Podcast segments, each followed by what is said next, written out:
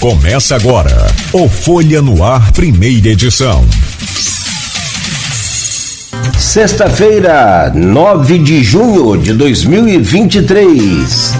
Começa agora pela Folha FM 98,3, emissora do Grupo Folha da Manhã de Comunicação, mais um Folha no Ar. No programa de hoje, com a presença do Gilberto Gomes, secretário de Comunicação do PT em Campos e assessor na Câmara Municipal. Gilberto, trazer o seu bom dia e a satisfação de poder recebê-lo aqui neste programa de hoje. Seja bem-vindo, obrigado. Bom dia, Cláudio. Um prazer estar aqui. Bom dia, Luiz, o mestre. Sempre um prazer poder contribuir aí. É, já de casa, né? Criamos a Folha, temos aí alguns anos já de, de parceria, mas estar aqui no Folha no Ar especial é sempre motivo de grande prazer e muita honra para mim. Acredito que é um espaço onde a gente pode conversar com boa parte da população, trazer temas e esmiuçar temas que normalmente passam batido no noticiário, né, sem, sem muito detalhe.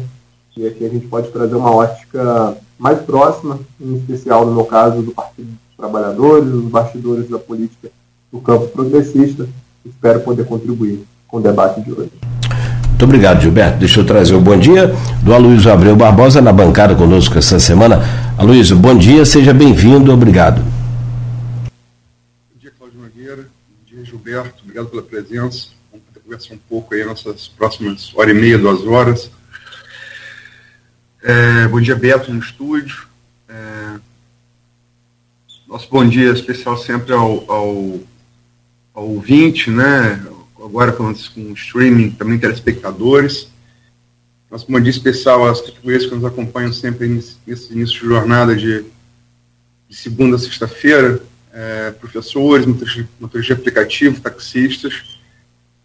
E antes de começar a entrevista, lamentar e, e, e, e me solidarizar com as famílias do vereador Zé Carlos e de Ana Carolina.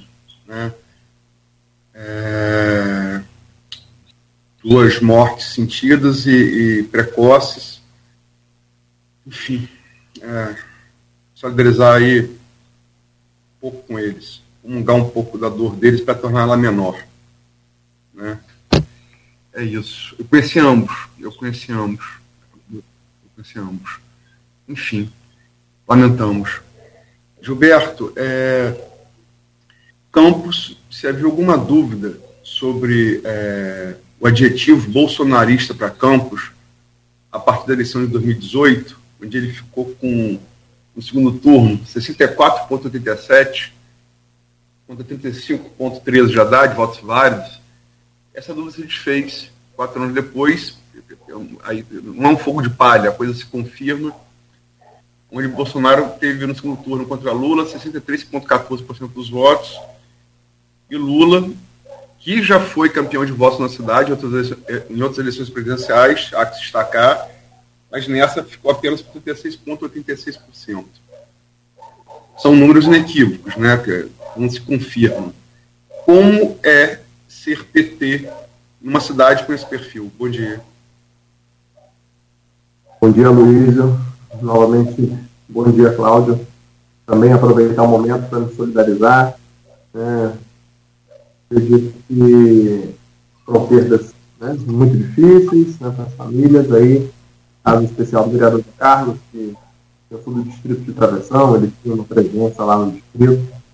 E uma perda sentida aí por muito.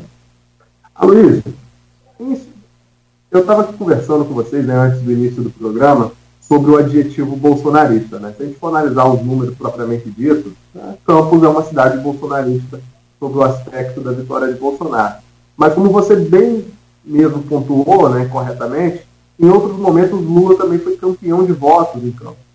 Eu acredito que esse desempenho de Bolsonaro reflete muito bem o momento que o PT vinha vivendo e ainda vive, né, em especial no estado do Rio de Janeiro, em que para além da dificuldade de crescimento que o PT teve de estruturar o seu partido no estado do Rio de Janeiro, em muitos momentos o PT deixou né, de se construir para ser coadjuvante, né, tanto no governo Cabral quanto no governo Pezão, e a gente fez muito esse esse confronto internamente no PT, para que a gente não tivesse a rebote né, de outros projetos, é, e para que a gente efetivamente estivesse construindo um protagonismo do PT, eu acho que essa conta chegou.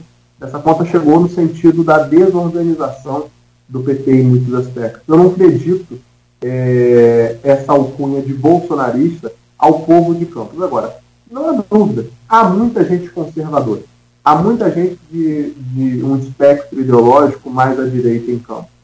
Mas nós temos uma parcela gigantesca da população, é importante resgatar aqui, inclusive, um dado recente do Ministério da Cidadania, de 2023, março de 2023, que diz que 170 mil pessoas estão na, na, na faixa da miséria em Campos, a gente está falando de um número gigantesco, é um terço da cidade, 170 mil pessoas. E eu não consigo olhar para essas pessoas e acreditar que elas são bolsonaristas. Muitas das vezes existem outros aspectos como a gente já conversou aqui anteriormente, né, existe uma forte presença neopentecostal na cidade. É, infelizmente, muitas dessas religiões têm sido utilizadas é, de forma equivocada, associada à política, no sentido, muitas das vezes, de conduzir as massas para isso que hoje nós chamamos de bolsonarismo, é importante destacar, Luiz. O bolsonarismo não é um fenômeno do Bolsonaro, ele é um fenômeno anterior ao Bolsonaro.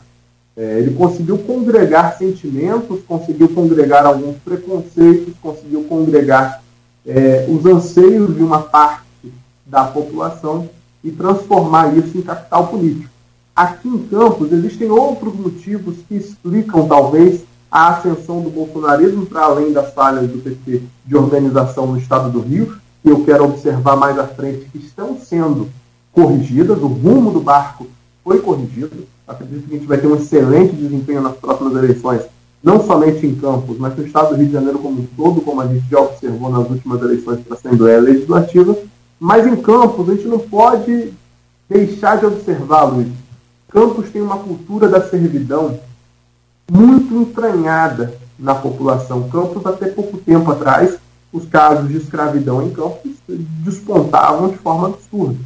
Né? É, a gente viu agora, por exemplo, uma, uma, uma série de, de, de, investigações que apontaram presença de trabalho escravo ainda no último ano em Campos. Então, foi uma das últimas cidades a abolir a escravidão no país. Eu acho que todo esse histórico faz com que, infelizmente, a nossa população ainda não tenha tido a oportunidade de desenvolver um perfil ideológico mais progressista. A forma como se impõe determinadas forças políticas, a exploração da miséria como capital político na cidade de Campos, reflete, infelizmente, para que muitas pessoas é, acabem tomando para si, acabem perpetuando essa forma de fazer política. É um outro ponto que a gente também não pode negar. Em Campos, historicamente, os projetos são de direito. Historicamente, os projetos em Campos são projetos conservadores. Então, a, a dificuldade do PT em construir uma alternativa, dos outros partidos de esquerda construírem alternativas para a cidade de Campos, também permite. É claro que esses partidos construam uma hegemonia, né, não somente ideológica, mas uma hegemonia política na presença, na vida de boa parte da população. Gilberto, você falou que é projetos políticos de Campos de maior destaque são conservadores. O Muda Campos não foi conservador.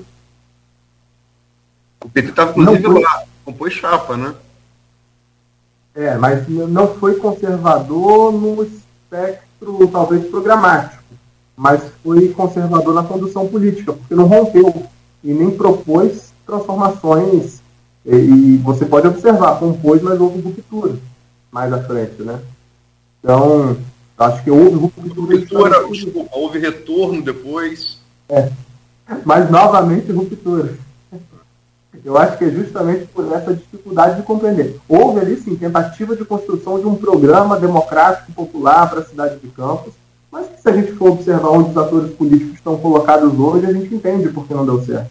Então, acredito sim que houve tentativa, mas é, na forma, no, aliás, no conteúdo, mas na forma a gente infelizmente não teve né, esses projetos mais conservadores, no sentido de não promover rupturas bruscas, né, com um sistema estabelecido, de promover políticas sociais de fato para além do populismo, a gente já conversou em outros momentos, a Campos historicamente tem políticas sociais de viés muito populista, é, é, não do perfil de política pública, mas muitas vezes de políticas de governo, que ficam sensíveis né, a essas trocas de governo. Eu acho que, no cenário geral, se a gente observar, Campos nunca conseguiu constituir, de fato, política de viés progressista, com políticas públicas é, e políticas sociais, de fato, bem constituídas.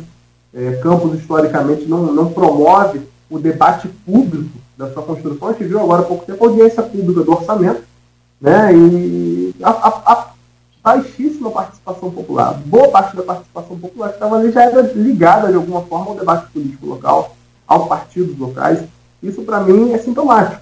É, é, o Rafael Diniz te, te, te, tentou, né, nos seus primeiros anos de governo, promover o orçamento participativo, né, mas ainda assim muito limitado. Mas eu acho que é um caminho, inclusive, para a gente avançar e poder provocar mais discussões na sociedade de campo. O orçamento participativo, de passagem, que é um legado do Partido dos Trabalhadores, né, constituído lá atrás, das primeiras experiências do Rio Grande do Sul, e muito positivas, hoje repetidas em vários, em vários municípios, né? E realmente é o caminho, né? A gente trazer a população para próximo da vida política, para próximo da vida pública, porque é a população, é o povo, o agente central que move a política. Não adianta a gente passar pelas eleições, trazer o povo para perto e depois desprezar o povo nos processos de decisão, da onde o dinheiro da população vai ser aplicado.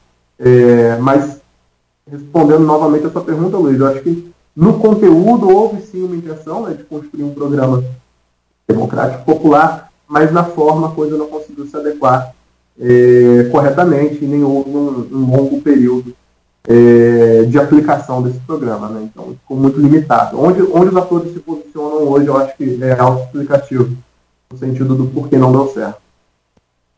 É só para. Logicamente que Gilberto é político, embora jovem, conhece bem a história política de Campos. Você também, eu você vivemos ela, Nogueira, então a gente sabe mas só para referenciar corretamente o ouvinte e o telespectador, Muda Campos foi um projeto que uniu vários partidos de esquerda.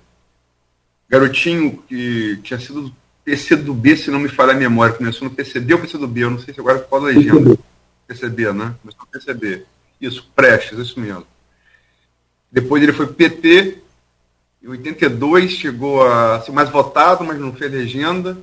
Aí foi para o PDT, o Brizola tinha voltado para o Brasil estava no auge de Brizola, né, e ali houve a aliança do Muda Campos, né, que havia um revezamento, até 89, um revezamento, é, uma alternância de poder entre Rockefeller de Lima e Zezé Barbosa, Garotinho apareceu como uma como uma, uma força para romper com essa, com essa alternância que já vinha ali há uns 15, 20 anos. E teve um evento que eu presenciei, garoto e que marcou muito. Ali você viu, você via que a garotinho podia chegar lá, a Marcha das Rosas, né, que é, foi do, da Praça Salvador até o Mercado Municipal. E ele, ele foi, foi bonito. Quem viu, quem teve chance de ver aquilo, eu tive, se lembra bem. E também, é, porque a Constituição de, de 88, ela não valeu para a eleição seguinte, o segundo turno. Porque Rockefeller veio, é, Zezé lançou candidato próprio e dividiu. Se houvesse segundo turno, fatalmente Garotinho seria derrotado. Mas não, só passou a valer para a eleição, é, as eleições posteriores, né? Então, só para referenciar o, o, ouvinte. Agora, é, Gilberto, é, Garotinho, como fiz aqui um resumo, ele, ele é um pouco, é, ele pegou um pouco da, dessa, desse sucesso, desse casamento é, popular com o eleitor fluminense de Brizola, do brizolismo, é, que chegou a competir em 89 na eleição presidencial, fotochar ali Brizola e Lula para fazer o segundo turno com Collor. É, você acha que é, você considera o brizolismo progressista de esquerda e como você vê é, Garotinho é, nesse espectro? Você citou ele hoje apoiando Bolsonaro. Como é que você faz essa, essa linha do tempo? Isso. Em relação à primeira pergunta, considero o brisolismo, inclusive, um espectro político consolidado. Né? Hoje, a gente tenta falar de lulismo, né? a gente sempre entra nesse debate, a Luiz sabe.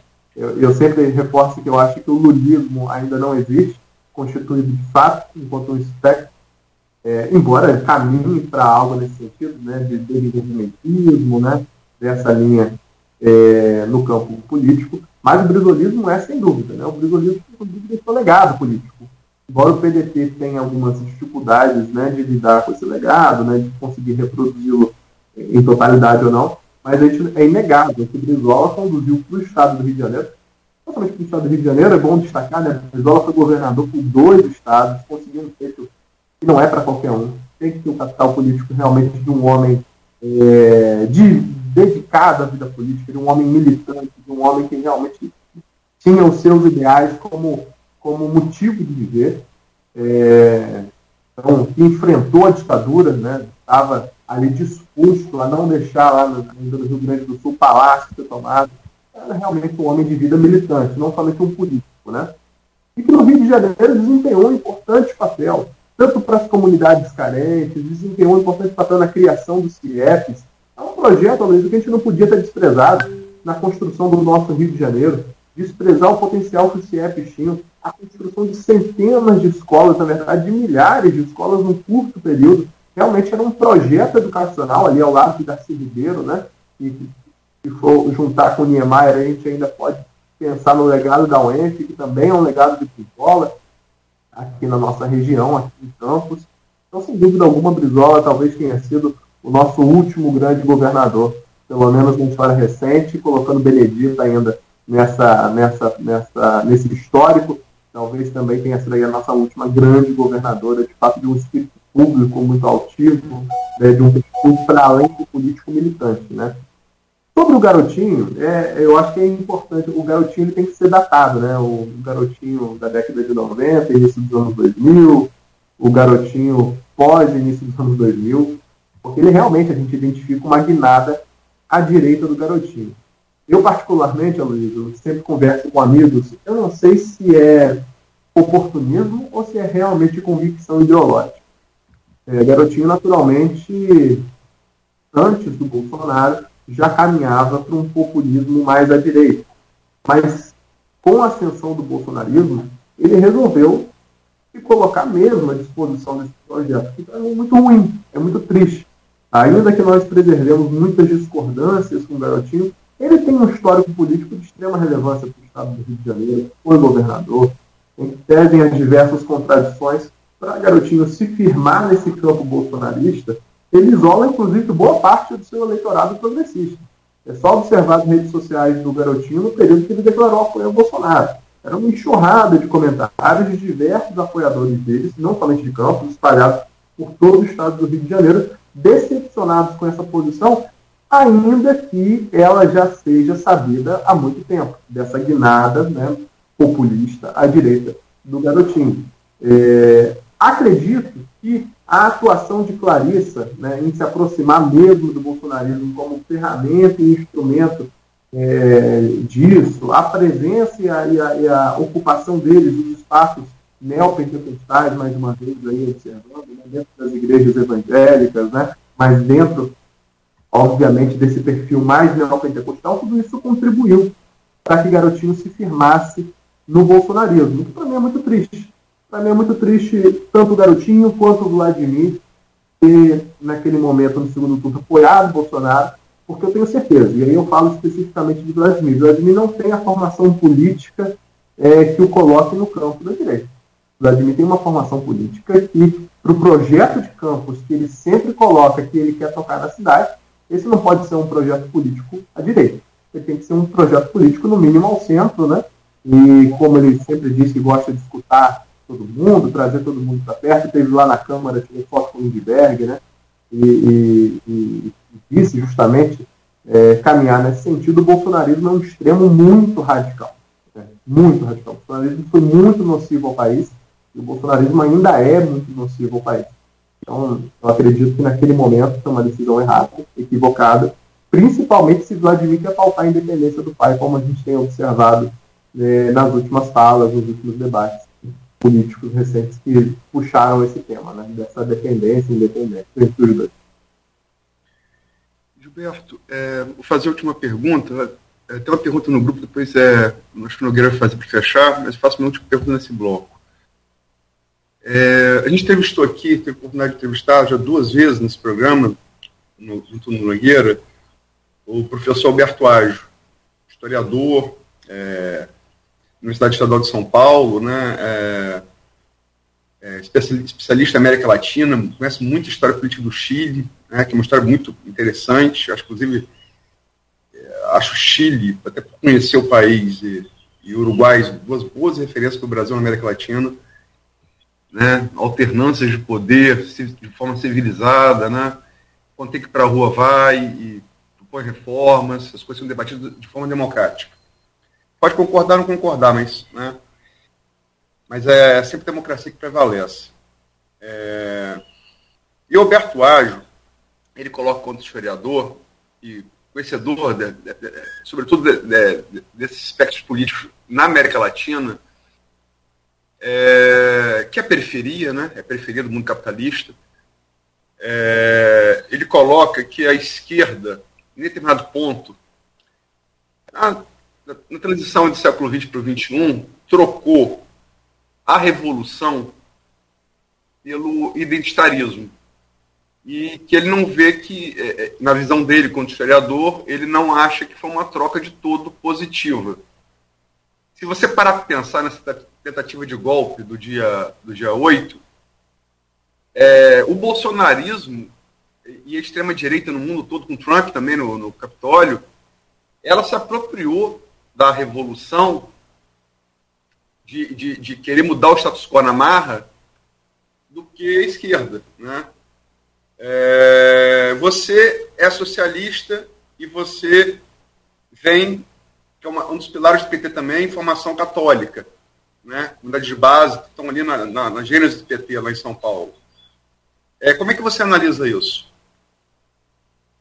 Olha, Luiz, eu concordo em parte, né, se não em totalidade, com o professor Alberto Ágil, no sentido de que, não, não no sentido de que houve uma troca da revolução pelo identitarismo. Eu acredito que há uma apropriação por parte da direita né, é, de um enfrentamento a coisas que não deveriam ser enfrentadas, na minha opinião, enquanto socialista, enquanto democrata. É, não é possível que a gente enxergue como positivo combater a luta contra a homofobia.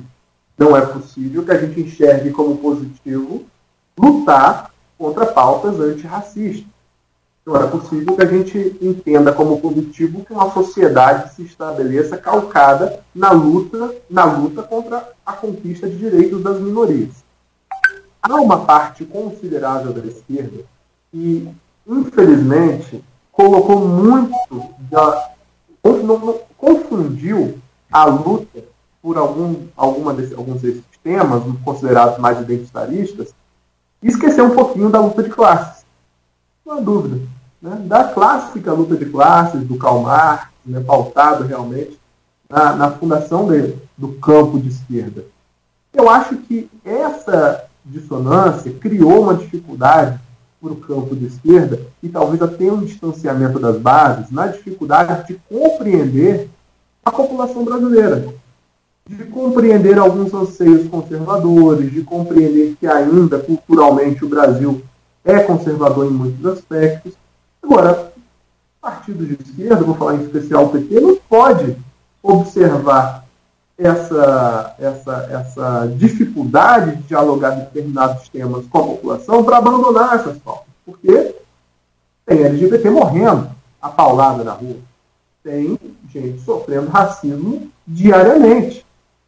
Nos ônibus, no transporte público, nos espaços de poder. Né? A gente viu agora a cena triste de um, de um morador de rua, um homem negro, sendo carregado como escravo em São Paulo, sendo retirado do hospital, sendo retirado do hospital como escravo, amarrado com as duas pernas, os dois braços.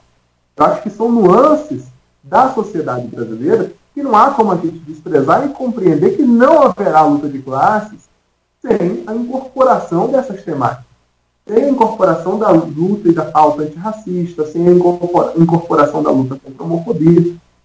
Porém, é uma linha muito tênue, eu concordo com o professor. substituir a luta, nesse caso revolucionária, por uma sociedade socialista, né, por ideais de esquerda, pela construção de um partido de trabalhadores para trabalhadores, é, puramente pela discussão dessas pautas, é um erro estratégico. Não é um erro de má fé, mas é um erro estratégico. E claro que isso pode distanciar parte da população e permitir que aí sim a direita se aproprie de pautas que a esquerda nunca deixou de defender.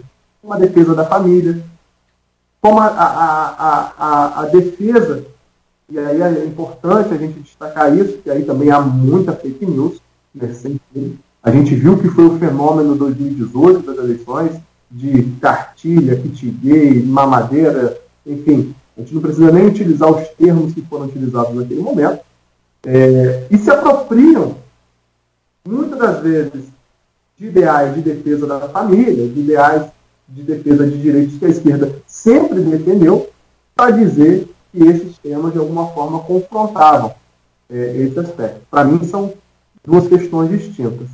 Agora, que há uma parte da esquerda que realmente trocou a luta de classes pela mera defesa desses direitos estarismo, é real. Mas eu acho que isso é uma dificuldade de compreensão mesmo, de formação né, do que é a nossa disputa política. A esquerda não disputa política somente nos espaços dados da política, não disputa só no executivo, no legislativo. A esquerda, ela historicamente, como você bem pontuou, Luiz, nos processos de transformação da sociedade, disputa nas ruas, disputa nas fábricas, disputa nos espaços onde os trabalhadores estão inseridos e sofrendo diariamente com a exploração do capital. Isso é um fato, né? Então, abandonar isso em troca da mera defesa de pautas identitárias é um erro estratégico. Porém, não há luta social organizada que aconteça no campo progressista sem, obviamente, é, essas pautas. Essas pautas devem caminhar lado a lado. Né? A, a, a, vamos colocar aqui, obviamente, as pautas feministas. Né? Elas devem estar associadas à luta anticapitalista. Mas como? Né? Porque boa parte dessa exploração que muitas mulheres sofrem ocorre por conta de desigualdades provocadas pelo capitalismo. As diferenças salariais. Então, é, isso é só para a gente ter um exemplo desse ponto de vista, ao mesmo tempo puxou para um lado aqui mais longe da política mais para o campo ideológico, né? E, mas eu acho que é realmente nesse sentido que a gente tem que ter essas diferenças, né? As lutas não podem ser dissociadas, mas tampouco elas podem se sobrepor uma à outra. Perfeito, Gilberto. Tem uma pergunta aqui no grupo de WhatsApp do programa e do blog Opiniões, do Aloísio, que vem do Hanania Monjan. Ele é advogado e presidente da Associação de Pais de Alunos da Rede Particular eh, de Ensino. Secretário, bom dia o Partido dos Trabalhadores se viu envolvido em uma série de denúncias de corrupção ao longo dos últimos anos. Em momento algum, publicamente ao menos, a agremiação partidária fez um meia-culpa ou afastou os envolvidos. Qual a estratégia de marketing para desvincular o partido de tais acusações? No próximo pleito eleitoral, tendo em vista que regionalmente o PT não angariou muitos votos na última eleição majoritária. Bom dia, Naninha. Agradeço aí a contribuição da pergunta no grupo da Folha. É, primeiro, destacar, e aí eu quero ser bem objetivo nisso, é que só diz que o PT não fez ou não faz autocrítica quem não participa dos espaços de discussão do partido. Né? Uma coisa que o PT tem feito nos últimos seis anos, pelo menos, desde 2016 para cá, nos últimos sete anos, é a construção de autocrítica, né? de realmente orientar novos rumos do partido, se reorganizar. Agora, a gente não pode confundir, a autocrítica com flagelo público. A gente não pode querer cobrar do PT que essa autocrítica seja algum tipo de é, pedido de desculpas à sociedade de forma pública que se torne um flagelo público. Na verdade, a gente precisa é, é, é, é compreender que um partido acontece e as suas discussões acontecem nos seus espaços internos. E o PT é um partido muito democrático. Para quem não conhece, né, o PT tem mais de um milhão de filiados, é o maior partido do Brasil constituído, é um dos maiores partidos de esquerda da América, é o maior partido de esquerda da América Latina, é, tem espaços de discussão. Eu ativamente participei, eu acredito que qualquer militante filiado, inclusive convidar os ouvintes, quem quiser se filiar, porque em outro momento quiser me procurar, fique à vontade. Todos os filiados militantes podem participar dos espaços de discussão do PT, são abertos. É, a gente só não pode confundir, de fato, a autocrítica com flagelo perante a opinião pública. Esse é o primeiro ponto. O segundo ponto é que eu fico feliz quando há essa cobrança. Eu fico feliz quando há cobrança de autocrítica do PT, porque ninguém cobra autocrítica do PL, ninguém cobra autocrítica do PT, porque todo mundo sabe que não tem muita coisa boa para sair dali. E se cobra autocrítica do PT é porque a gente pode produzir formulações ainda interessantes para a sociedade.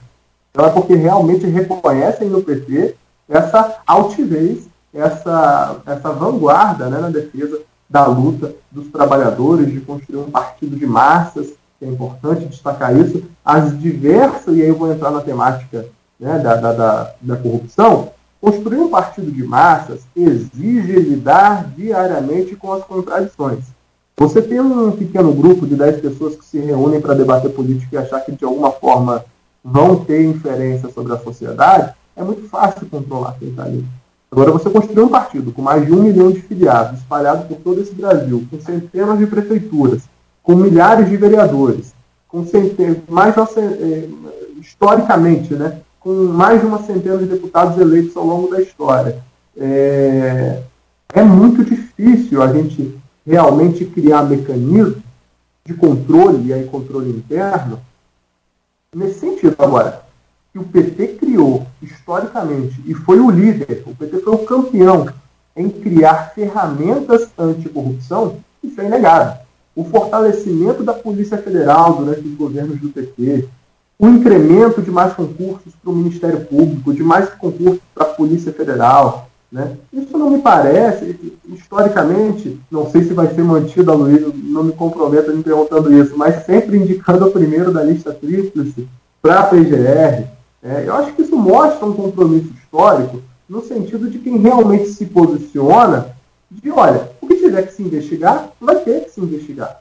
A recusa da presidenta Dilma de interferir nos processos de investigação da Lava Jato, de realmente respeitar a autonomia da Polícia Federal, ainda que a Lava Jato tenha se revelado, infelizmente, contaminada né, pelas relações inescrupulosas entre o Sérgio Moro e o Dallagnol, mas o PT, historicamente, tem uma posição de luta anticorrupção. Vou pegar como exemplo o governo FHC, que embora não tenha sido marcado por nenhum, nenhuma questão de corrupção, é, ainda que não tenha sido explorada da mesma forma que o PT, mas não indicava o primeiro da lista tríplice para a PGR, era o engavetador-geral da República. Chegava, engavetava. Para quem está nos ouvindo, é, é, a pessoa responsável por investigar a presidência.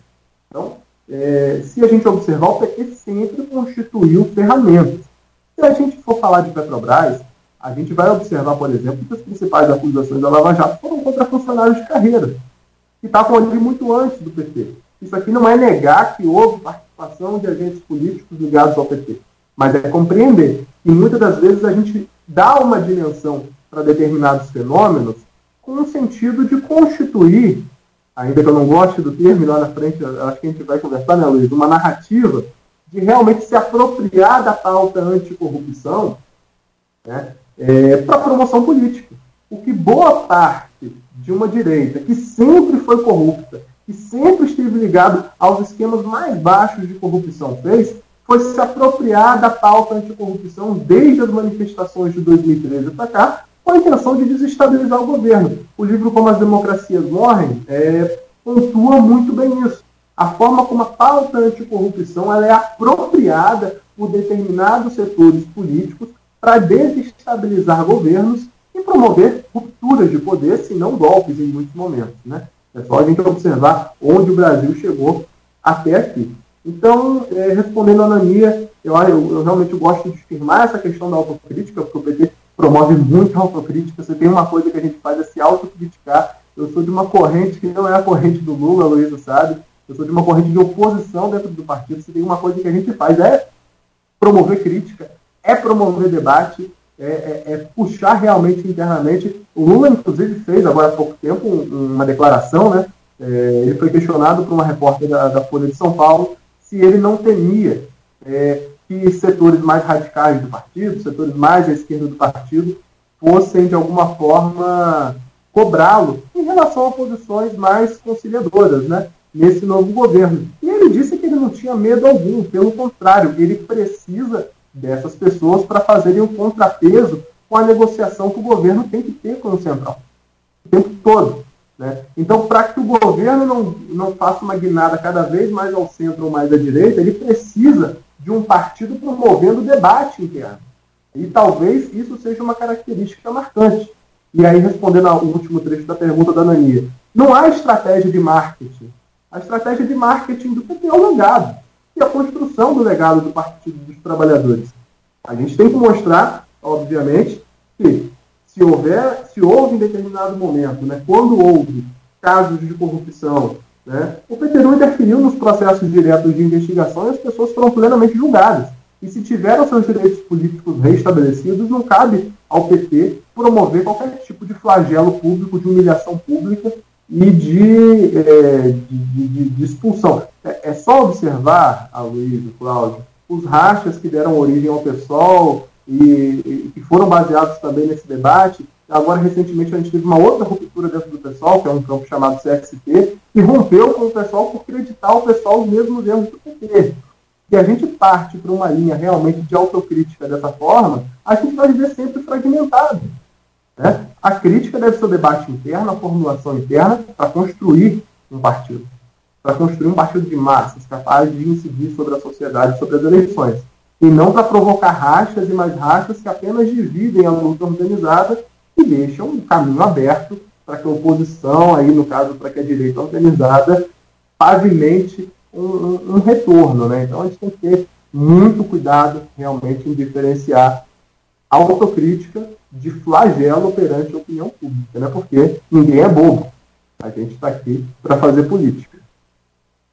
Só para, antes de terminar o bloco, Nogueira, se me permite, é, é, Lula deu essa declaração e atribuiu a um conselho de Celso Furtado, um grande economista. Celso Furtado teria aconselhado, ele estava um momento daquele do início do PT, de saco cheio dos radicais do PT, desabafou com seus furtados, falou, não, eles são eles são necessários, eles são um contraponto. E Lula atribui isso a, a um grande economista brasileiro. Né? E você está certo, 2013 é, começa ali no jornal de junho, aqui em Campo foi Cabrum com os livros. Eu estava lá. É, eu estava no Chile, olha que doideira. Eu estava no Chile. Logo. É. Coração da... A morida estava calma e que estava fervendo. É... Mas no Brasil, essa apropriação do discurso anticorrupção é anterior, né? O lacerdismo com Getúlio, que levou Getúlio ao suicídio. É todo calcado nisso. Só para fazer essa. E outra coisa, Geraldo Brindeiro, fato. Fernando Henrique não obedeceu a lista tríplice, isso é um fato. É uma crítica que deve ser feita a Fernando Henrique, sim. O PT, quando obedeceu, disse que ia ser diferente. Mas agora o PT vai ser igual. O Bolsonaro vai escolher alguém como Augusto Aras. Vamos a ver. Aí essa questão ainda. É, tem que aguardar. Pô, essa pauta do. Tá entrevista depois para discutir o mérito ou a contradição. É. E essa pauta do, do, do, dessa coisa da autocrítica dá quase que um programa inteiro, se for. Pode perceber que a resposta dele foi a mais longa, você percebeu, né? Então, de todas as perguntas. E dá realmente um tema aí bem pegado. Bom, ô, ô Gilberto, é, são 7h49, vou te pedir licença rapidamente, a Luiz, você que está nos acompanhando agora, é um breve intervalo para a gente voltar, a gente vira um pouco a chave aí também para outros outras análises suas, como por exemplo do próprio governo Lula, da do, do Castro e também do, do Vladimir. E então a gente faz essa pausa rápida no oferecimento de Proteus, Unimed Campus Laboratório Plínio Bacelar e Vacina Plínio Bacelar. Instantes de volta com Folha no Ar ao vivo aqui nesta sexta-feira, que não é feriado no comércio de campos e nem nas agências bancárias, para você que está ligado na Folha FM. Voltamos ao vivo com Folha no Ar, que tem o um oferecimento de Proteus, Unimed Campos, Laboratório Plínio Bacelar e Vacina Plínio Bacelar. No programa de hoje, com a Luiz Abreu Barbosa, estamos conversando com o Gilberto Gomes, que é secretário de comunicação do PT em Campos e assessor na Câmara Federal.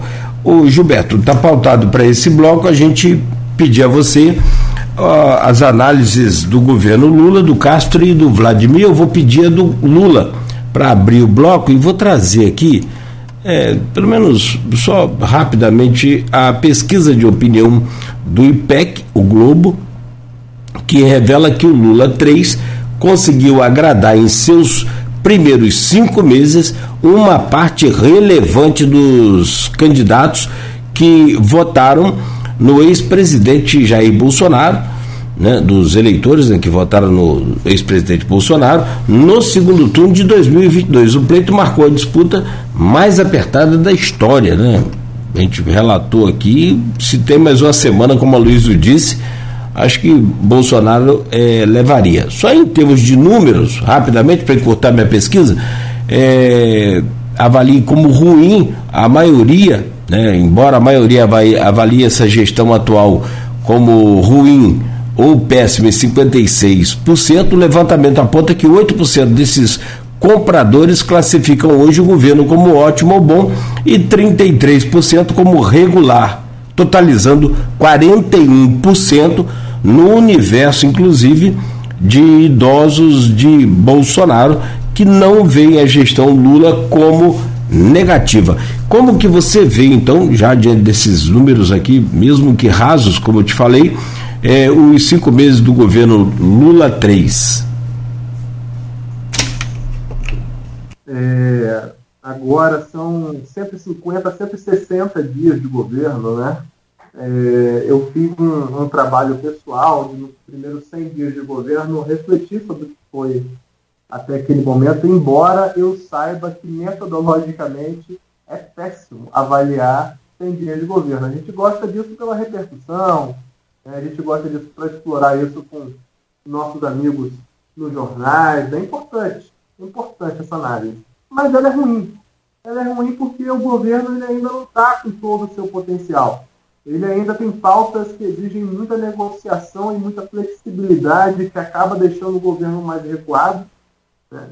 Então, é uma avaliação que não é das melhores, mas eu vou tentar formular aqui. São 150 dias, 160 dias de, de governo Lula. Uma tarefa muito difícil. A gente está tendo que é, remontar a máquina pública. E queria destacar: às vezes a gente ouve alguém de esquerda falando sobre o desmonte da máquina pública, e a gente sempre pensa que é porque houve algum tipo de desmonte de viés liberal e redução da máquina pública. Eu não estou falando disso. Eu estou falando de desmonte da máquina pública, da desfiguração administrativa do governo federal. Né? Eu sou um estudante do campo de públicas, da gestão pública. Houve um desmonte, Aloysio, inimaginável de ferramentas, de estruturas administrativas. Houve um inchaço, porque tem muita gente que, sob uma ótica liberal, conseguiu defender o governo Bolsonaro. Houve um inchaço da máquina. A gente teve superintendências estaduais que tiveram seus cargos de livre nomeação arrancados e deslocados para Brasília para poder alocar os 6 mil militares que o governo Bolsonaro nomeou. Isso é um inchaço completamente desnecessário. É a cabide de emprego para militar que não trabalhava, em áreas que desconhecia. Eu poderia ficar aqui falar do ministro Pazuello no Ministério da Saúde, é uma vergonha do sentido da competência e da capacidade de assumir aquele cargo que ele não tinha, mas a gente pode falar em outros cargos de médio e baixo escalão que a máquina pública foi, foi desfigurada. Então o governo Bolsonaro deixou um legado administrativo péssimo, no sentido da desorganização. É só observar como ele deixou o Palácio do Planalto, com itens saltando no inventário, né, muito mal conservado. Aquilo ali é só a materialização de algo que, do ponto de vista administrativo, no papel, está tão ruim quanto. Se a gente for observar que a tarefa do governo Lula é também remontar a máquina pública nesse sentido, constituir novamente políticas sociais que foram desfiguradas. Vamos observar aqui, o Minha Casa Minha Vida, o Bolsa Família, quando a gente fala que eles voltaram, muita gente fala assim, ah, mas eles nunca deixaram de existir. Eles nunca deixaram de existir, na verdade, no nome, no papel. Mas na sua adequação, na sua função social, esses programas foram desmontados. A forma eleitoreira, o PT era acusado de utilizar a Bolsa Família para comprar votos, se a gente for observar o Profissão Repórter, que foi lá para o Centro-Oeste e observou uma compra deliberada de votos com o Auxílio Brasil, que foi o que Bolsonaro passou a chamar o Bolsa Família, aquilo ali, de fato, é a apropriação da máquina pública para viés eleitoral. E o desmonte do programa, porque o programa tinha esse único intuito, sob a ótica do Bolsonaro, que historicamente, diga-se de passagem, sempre criticou o Bolsa Família. E, de repente, o Bolsa Família passou a se tornar útil para ele, porque ele identificou a capacidade de, de, de, de movimentar aquilo ali eleitoralmente. É, o PT está reconstituindo, o governo Lula está reconstituindo programas básicos. O Minha Casa Minha Vida voltando com todo o seu potencial. O Bolsa Família voltando com 600 reais, mais 150 reais por criança. Obrigatoriedade de vacinação para as crianças, lutando contra esse absurdo que foi a questão antivacina no governo Bolsonaro, né? o aumento do repasse na merenda escolar, o fim do PPI, da paridade de preços internacionais da Petrobras, que para mim é uma questão central para o retorno né, de um desenvolvimento altivo para o país, não é possível que a gente queira. Nós recebemos em real, quem está ouvindo a gente não compreende a questão dos combustíveis, a gente precisa compreender isso com centralidade. A Luiz, né, deixar a dica aí, um momento mais oportuno, convidar o nosso companheiro Zé Maria, nosso amigo Zé Maria, está numa pasta importantíssima na Petrobras agora, então acredito que vai poder contribuir com essa reorganização da Petrobras. Né? É, é, é muito importante destacar esse papel que a Petrobras está tendo agora é de indutor do desenvolvimento nacional, voltar a ser indutor do desenvolvimento nacional, coisa que a Petrobras perdeu nos últimos anos.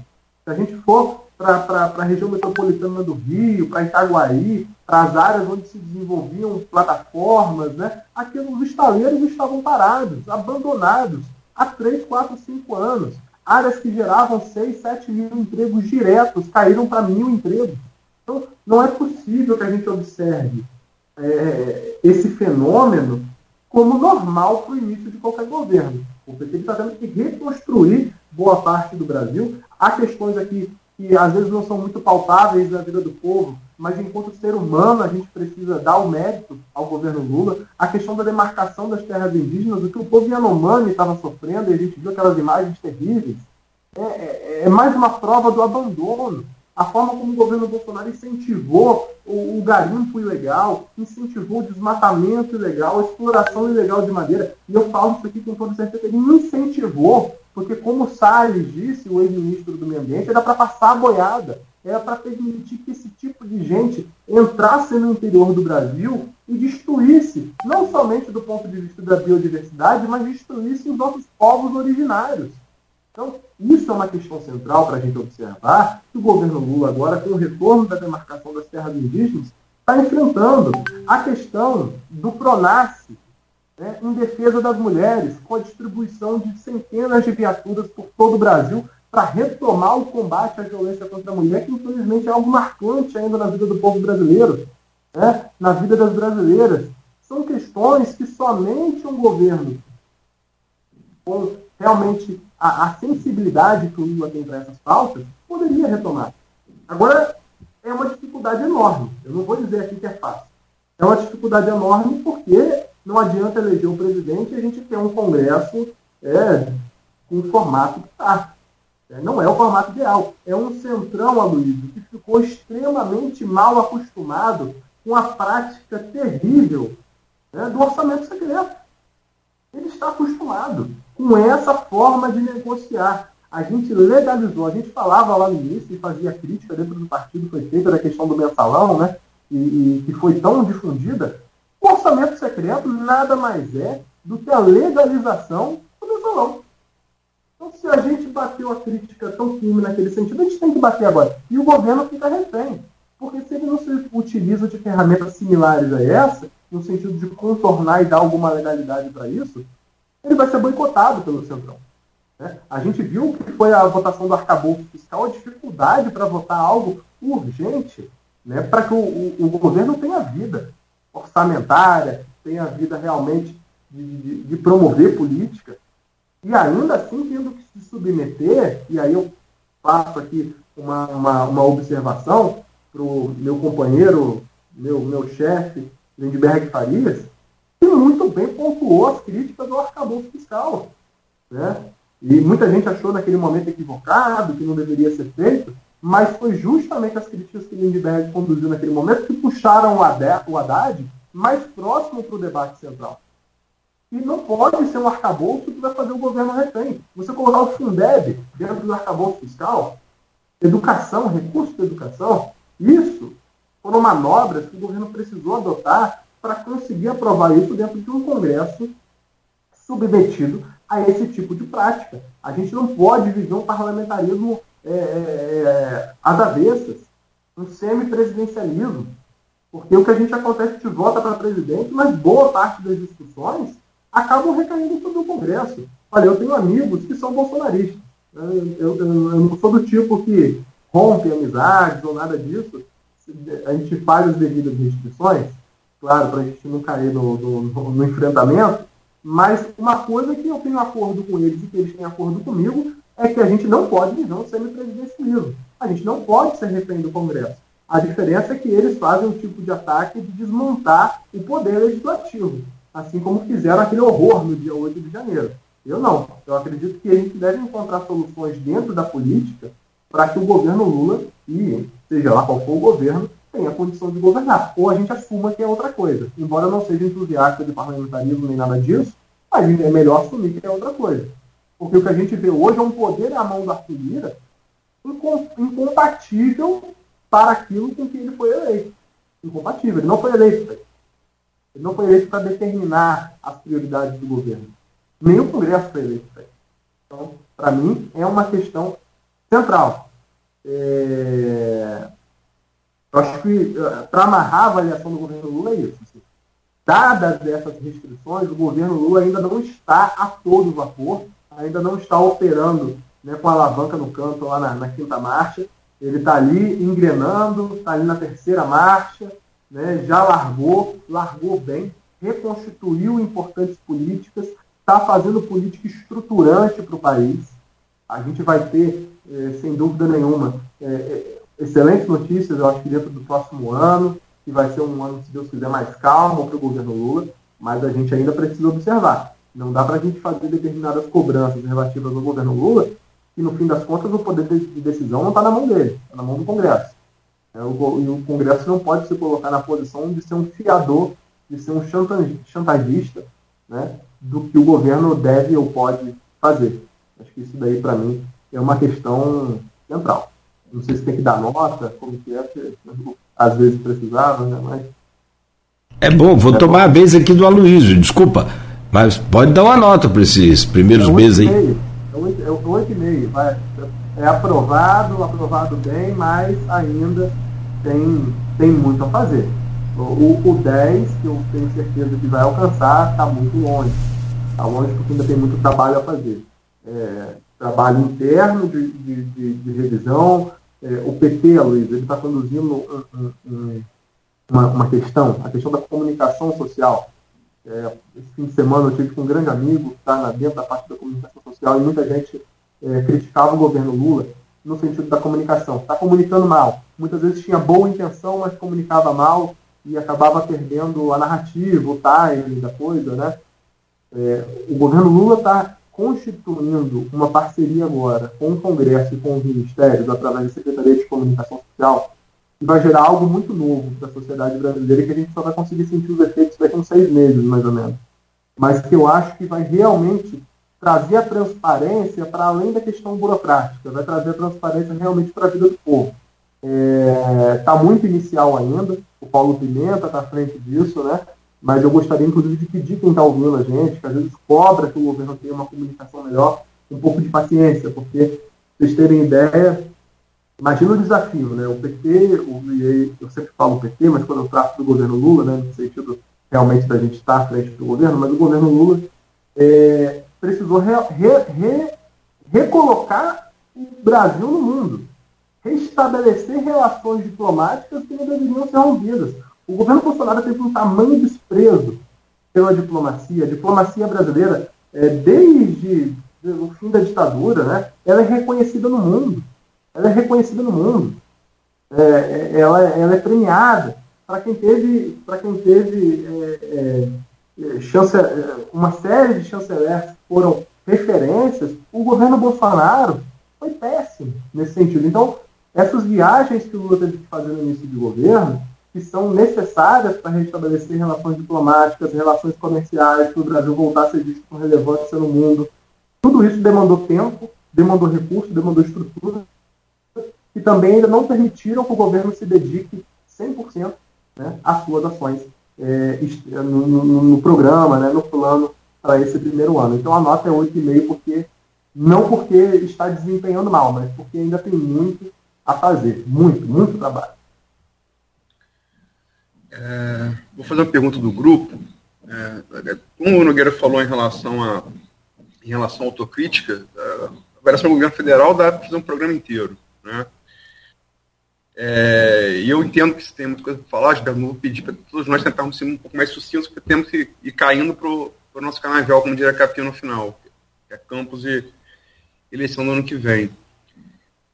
É, e, e, só lembrar que, muito antes da, fim da ditadura, né, Barão do Rio Branco, né, Brasil Império, transformou o Brasil em referência da diplomacia na América do Sul.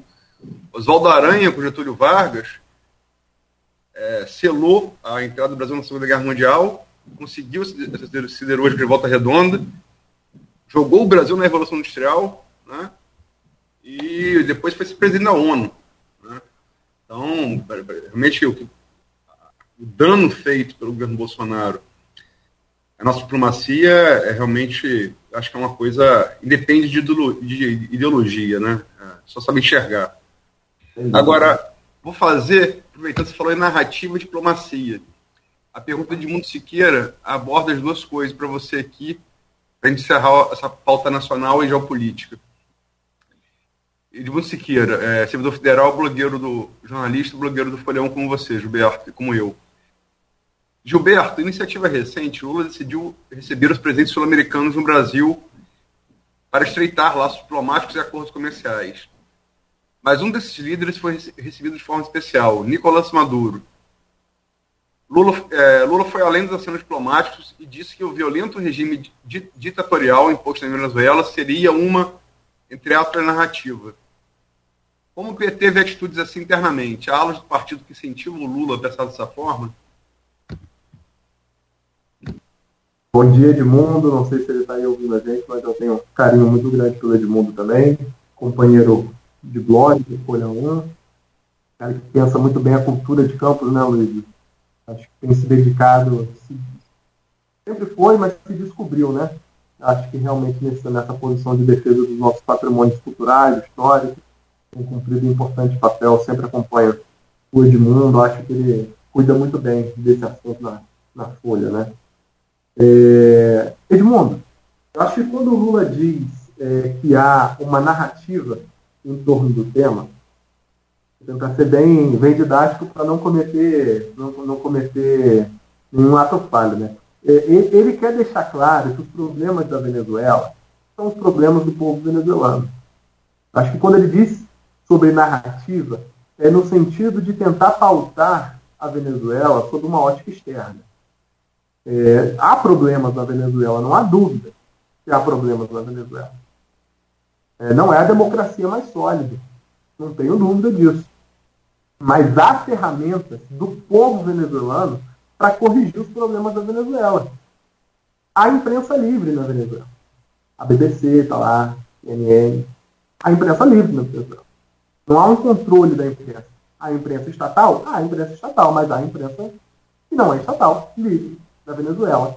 Há eleições diretas na Venezuela. Aí que pese a baixa participação nas eleições, eu concordo, infelizmente é algo muito ruim, mas ainda há eleições diretas na Venezuela, inclusive que permite a presença de observadores internacionais.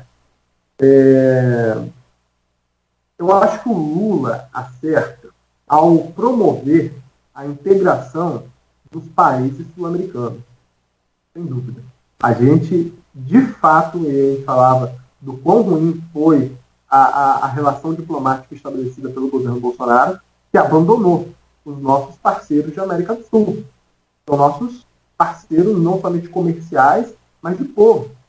É, eu não quero falar aqui sobre uma ótica é, bolivariana, embora eu seja tenha um apreço né, de, de Simão Bolívar sobre a unidade dos povos sul-americanos, dos povos latino-americanos, e para mim, se a União Europeia se organiza em bloco, a gente pode e deve se organizar em bloco também e negociar com a União Europeia, inclusive isso é uma proposta que está colocada, que o governo Lula vai tocar, de organizar os países da América do Sul enquanto bloco, não só em torno do Mercosul, mas em torno de uma parceria estratégica para negociar diretamente com a União Europeia. Né? Eu acredito que isso é algo muito interessante. E essa é a orientação do Lula. Agora, dá visibilidade para a questão da Venezuela, é, e o Edmundo pergunta, né, que ultrapassou a questão diplomática, né, deu visibilidade, não pode ignorar que a Venezuela, independente de seu governo, é um parceiro estratégico para o Brasil e para vários países do mundo. Né? O, o, terceiro maior exportador de petróleo e gás para os Estados Unidos é a Venezuela. Só para a gente ter um, um, um pouco da dimensão. E não pode se desprezar um, um player dessa importância no cenário internacional. É claro que aqui é, o Lula tomou uma posição política, sabidamente política, e uma decisão dele. Uma decisão dele pela convicção política e ideológica dele. E do ponto de vista da repercussão internacional, eu não tenho dúvida que foi negativo. Eu não tenho dúvida que pesou sobre o governo. Mas essa é uma decisão política. E eu não posso ignorar o Lula enquanto um ser político pensante. E ele compreende a questão da Venezuela para além disso que está colocado no mundo. Né? Ele defende, e aí o Edmundo pergunta, há setores do partido né, que sustentam isso? Olha, Edmundo, é, o, o, PT tem uma clareza muito grande, eu acho que isso é inerente a todas as correntes que é a defesa da autodeterminação dos povos. A gente acredita que não cabe a gente interferir no processo de qualquer país que seja. Os povos devem encontrar saídas e a gente pode cumprir um papel de mediador. E que essa, a gente deveria estar pensando da seguinte forma: essa proximidade que o Lula teve nesse momento com o Maduro, talvez permita que o Brasil seja um mediador de um processo de restabelecimento de algumas relações diplomáticas, não somente no sentido externo, mas no sentido de contribuir com a Venezuela, né? para que a Venezuela tenha algum tipo de fortalecimento na sua democracia, no seu processo eleitoral, de levar as pessoas para perto. Há ali, claro que também, uma sinalização do Lula e uma cobrança no sentido dos embargos econômicos que os Estados Unidos promovem contra a Venezuela, mesmo consumindo petróleo da Venezuela, por exemplo, que é uma, uma contradição. Né?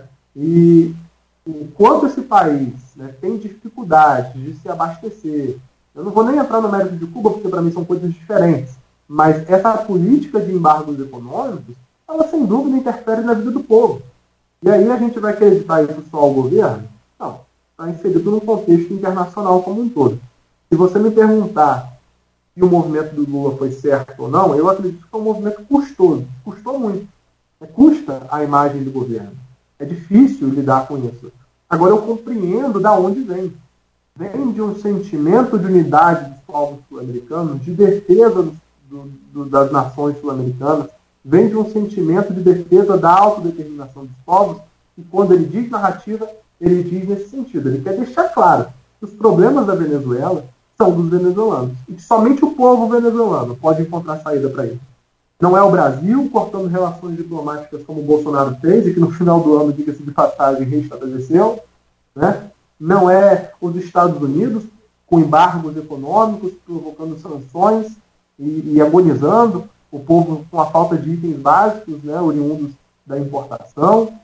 É, não é, não, não, são essas saídas que vão apresentar qualquer tipo de, de, de solução para a Venezuela. A gente pega a fala do, do, do, do, aqui, né, é, o presidente do Chile, a gente pega a fala do presidente do Uruguai também, que foram é, críticas à posição do governo Lula, e eu acho que é isso.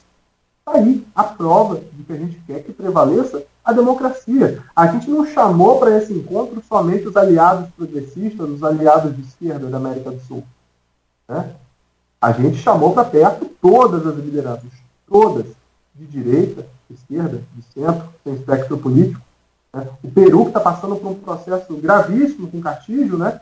que, enfim, pode discutir se foi golpe, se não foi, mas quem está no poder no Peru nesse momento, como presidente interino, veio ao Brasil. Então, o PT não tem qualquer tipo de distinção entre quem estaria presente nessa reunião. Não fez com relação à Venezuela. A grande questão que eu reforço é o quê? A Venezuela é um símbolo, para além das suas dificuldades e dos seus problemas, e que eu acredito que a defesa da democracia tem que estar acima de tudo, mas ela também é um símbolo do ponto de vista geopolítico, do ponto de vista econômico.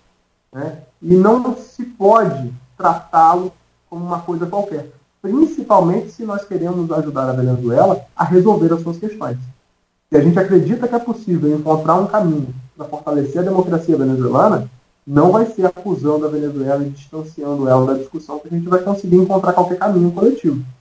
Celso Amorim, nosso chanceler, que é um cara que eu tenho extrema admiração, confiança, um professor de relações internacionais e um, um, um diplomata é, para além de carreira de alma, ele está conduzindo esse processo e a gente não pode ignorar também que o, há muita competência nessas decisões e que ainda que elas tenham em algum momento um custo à imagem do governo, há um cálculo também da forma como a gente pode contribuir para essa integração sul-americana, para a pacificação das relações dos nossos países irmãos da América do Sul. E eu acho que, nesse sentido, é, a gente pode afirmar que há setores no PT, sim, se não todos, que enxergam que a autodeterminação dos povos é algo preponderante. Agora, houve espaço também para os críticos. Né? Quem quiser depois procurar internamente, houve crítica no PT houve setores críticos né, a, a, a, essa visita. Mas eu acho que, que é, é, central a gente estabelecer isso. Né? É, não houve ali uma defesa de qualquer situação crítica que há na Venezuela. Houve sim o restabelecimento de relações e enxergar a Venezuela como um ator da geopolítica internacional é, determinante. Somente trazendo de volta a gente pode ajudar a Venezuela a resolver os seus problemas. Mas somente o povo venezuelano é capaz de dizer a direção que deve ser tomada. Isso daí eu não tenho a menor dúvida. É. Até prolongar é uma questão complexa. Venezuela dava, dava outro, outro programa. Né? Não, só Venezuela. É só. É, existe imprensa livre na Venezuela e existe, e existe fechamento de N veículos pela mão estatal por, por discordância da linha editorial. Dezenas de rádios, canais de televisão e jornais foram fechados. Né? É... Eu acho que. É, isso é opinião pessoal. Não, é, é, acho que eu pode. Eu me, me ative ao, ao tema central, que foi a posição do governo. É, Boric, eu acho que, de certa maneira, eu estou falando isso para um, um, alguém de esquerda jovem, né, é, o Boric, ele em certa medida, por reflexo, ele no contraste revela um certo anacronismo de uma esquerda brasileira, no meu ponto de vista. Né? E falo isso porque você é um, eu também, como o Boric, você é um jovem de esquerda, um jovem, um jovem liderança política de esquerda. Mas enfim, isso, logicamente que é opinião. É, agora vamos caindo para o nosso canavial. É, Cláudio Castro, governo Cláudio Castro, e governo Vladimir Garotinho, nota 0 a 10, por quê? Aloysio, é... vou começar pelo Castro, né, deixar o Vladimir no final, que é melhor, a cereja do bolo. Né? Se está ouvindo aí o Frederico, o Vladimir, vai, vai ser legal a gente conversar, vou deixar no final.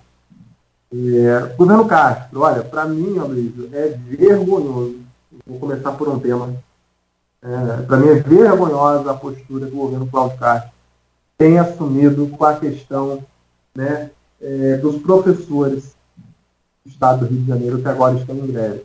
É importante a gente destacar quem está ouvindo a gente que não está inteirado sobre a greve dos professores, que é uma greve extremamente legítima, com uma reivindicação extremamente justa. Vejam bem, a gente aprovou o piso nacional para os professores. O Cláudio Castro está tentando entregar um piso que não é piso, né? deturpando a, o plano de carreira, destruindo o plano de carreira plano de carreira está lá, né? mas não vai ser cumprido da forma como o PIS exigiria. Né? Nivelar todo mundo por baixo não é o que a gente quer. Né, enquanto sociedade, ainda mais os professores. Né? Os professores são é, a mola mestra né, da, de, de, tudo isso que a gente acredita de uma sociedade mais inclusiva, mais participativa, mais equânime. Sem um professor da rede pública não há isso. E a postura que o governador tem assumido com relação à greve, para mim, ela é vergonhosa. Isso, para mim, já denota uma questão. É, para mim, Aloysio, é, é, muito delicado governo Castro. É muito delicado no sentido de que parece que ele está sempre na corda bamba. O STJ né, autorizou a PF né, a abrir inquérito recentemente, é, alguns inquéritos, inclusive, contra o Cláudio Castro, algumas coisas ainda da época da Prefeitura do Rio, com Crivella, mas algumas situações que continuaram durante o governo do Estado, é, denúncias que envolvem questão de pagamento de propina. Para mim, o governo Cláudio Castro está numa corda bamba. E nessa corda bamba, ele precisa o tempo todo é, se equilibrar com os atores políticos do Estado que podem dar sustentação e continuidade ao governo. Mas é ruim o histórico. É, Cabral preso, né? Pezão, o governo quase preso, não sei se chegou a ser preso, né, Luiz? Chegou. É, e aí vem Witzel. Desculpa, ele foi preso e foi solto, como depois Cabral. Pezão. Isso aí. Aliás, o nome dele agora foi retirado aí de uma série de processos, inclusive da construção lá do. É, inclusive o caso do Pezão é um caso muito particular, né? Ele sofreu muito, e eu, eu falo isso aqui como alguém que pretende ser homem público no sentido da disputa, e eu entendo que a política é uma coisa muito solitária, né? Você está cercado de gente o tempo todo e de repente você está abandonado. Então, eu compreendo as nuances e as dificuldades, mas se for observar o histórico de governadores do Rio de Janeiro não é bom. Não é bom. Garotinho, preso também. Rosinha, mesma coisa. É, Cabral, Pezão, Witzel. O cenário não é bom para o Cláudio Castro. Então, eu acho que eu vou resumir a minha avaliação a isso. É um governo que está na corda bamba, é um governo que pode a qualquer momento sofrer um revés na justiça. Isso é muito ruim para o Estado do Rio de Janeiro, porque já há muito tempo a gente não consegue ter uma continuidade de construção mesmo do Estado. É um Estado com potencial gigantesco que está nos últimos rankings do IDEB, dos rankings de educação pública. É um Estado, é o segundo Estado que mais arrecada que tem uma das piores saúdes do país. É muito importante a gente observar essas questões. Eu, eu sou filho de um coordenador de escola da rede estadual. Meu pai é professor de história e eu vejo diariamente as dificuldades em se administrar essa ferramenta. Né? É, todo dia que eu ligo o meu pai, que a gente conversa um pouco sobre o trabalho, ele fala assim, olha, isso tal. É, é, é, o histórico não é promissor e eu acredito que o governo, talvez o governo Cláudio Castro termine é, antes do que a gente imagina. Eu torço para que não, Aloysio. Eu torço para que não. É, porque eu não sei se a gente seria capaz de apresentar algo melhor, já que o, o vice iria assumir, né? mas para mim é vergonhoso a forma como o Cláudio Castro tem conduzido algumas conversas. A palavra não está valendo de muita coisa. Vocês na Folha, nós né, na Folha, repercutimos a questão da ponte da integração. Houve uma promessa que certas promessas não se fazem, a não ser que você realmente esteja disposto a mentir. É, houve uma promessa de que no último mês seria entregue, a ponte da integração, inclusive ameaças né, que cabeças iriam rolar, se isso não acontecesse e não aconteceu. Que cabeças que vão rolar, né? Não sei se vai ser a do próprio governador. Então, a minha avaliação talvez seja mais negativa aqui, né, para o governo Cláudio Castro, nota 4. É, não vou dar uma nota menor porque há alguma estabilidade, mesmo diante disso, o que deveria ser obrigação a gente acaba tendo que exaltar, né, diante, o, infelizmente, o passado recente. Eu que tive na UENF boa parte da minha formação, sofri com atraso de bolsa, com pagamento de salário dos servidores. Então, eu acho que essa estabilidade, em algum sentido, pode ser um mérito, ainda que os repasses de royalties e participações especiais para o Estado do Rio de Janeiro está em debate agora. Eu acho que é uma defesa que a gente deve acampar, continuar encampando. É, tenho certeza que a Folha vai dar visibilidade novamente a essa discussão, já vem dando, né? O, o STF, com esses entendimentos, é uma questão que eu acho isso daí o próprio governador tem que ter uma atuação firme nisso, os prefeitos têm que cobrar o governador uma atuação próxima do tema, não somente dar um teto né, dos municípios produtores, mas eu acho que a nota 4 justamente por isso, porque se por um lado há alguma instabilidade, há muita dúvida sobre o futuro do governo Cláudio Castro. Eu acho que de negociação em negociação, ao invés de resolver a sua vida, Cláudio Castro está se complicando cada vez mais. É, é, não, o cenário, na minha opinião, não é promissor. Governo Vladimir? Governo Vladimir, aí é, eu acho que é interessante né, a gente observar. O governo Vladimir, a gente vai que debater um ponto mais à frente, né, a questão da pacificação, né, entre a pacificação, pode destrinchar isso, né? Mas para mim eu avalio o governo Vladimir como um governo regular, um governo estável, né? Ele teve acertos no início do governo, como o retorno do restaurante popular. Eu não posso negar esse acerto. Foi bandeira minha de campanha quando fui candidato a vereador. Eu defendia a reabertura do restaurante popular. Campos é uma cidade que ainda sofre muito com a fome, muito. A gente falava mais cedo né, do dado de 170 mil pessoas, segundo o Ministério da Cidadania, que estão na miséria em Campos. Né? Então, são pessoas que não conseguem se alimentar, então a gente não pode desprezar uma ferramenta como é, um restaurante popular. É, é, agora, não está em torno, obviamente, de todo o potencial de Campos. Né? É importante destacar, comparando com o governo Rafael, que foi um governo, claro, desastroso em diversos aspectos, mas foi um governo que sofreu com desabastecimento de recursos na cidade. Vladimir consegue pegar a prefeitura no momento mais próspero, né, com o retorno dos royalties, das participações especiais, bem mais volumosas, diga-se de passagem. Então, eu acho que o governo podia estar fazendo mais. Para mim, Luiz, a questão do transporte público ela é central, ela, é, ela serve de análise de gestão pública para quando a gente fala de campo. Às vezes a gente fica tão perdido nas discussões políticas e nas mudanças e de bastidores e, e acordos, mas a vida do povo em si, a vida do povo trabalhador em campos, se a gente for observar o transporte público, está muito sofrida. Não há condução de política pública nesse sentido. Não há construção de política pública.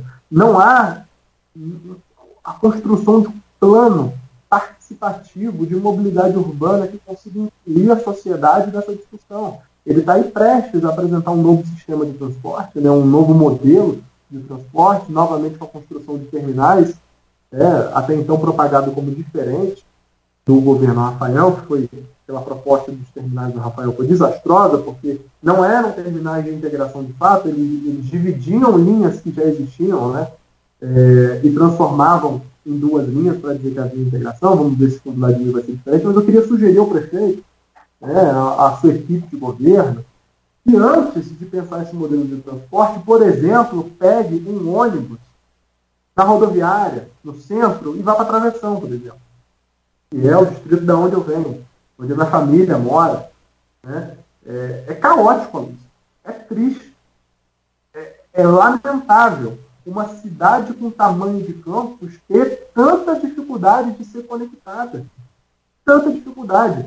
Eu observava com alguns amigos, a minha esposa, ela é sergipana, ela é de Aracaju, a família do interior, e quando eu vou para Aracaju, quando eu vou para Sergipe, no interior de Sergipe, cidades de 50, 60 mil habitantes são mais bem conectadas do que campos. Sem nenhum demérito essa cidade. É porque eles são exemplos do mínimo de boa gestão e que não é porque são grandes gestores públicos, não, eles vamos falar a verdade, mas é porque eles compreendem a questão da mobilidade como central. Um campo se despreza. Uma cidade de 600 mil habitantes, quase 600 mil habitantes. Né? Não há conexão intermunicipal em Campos.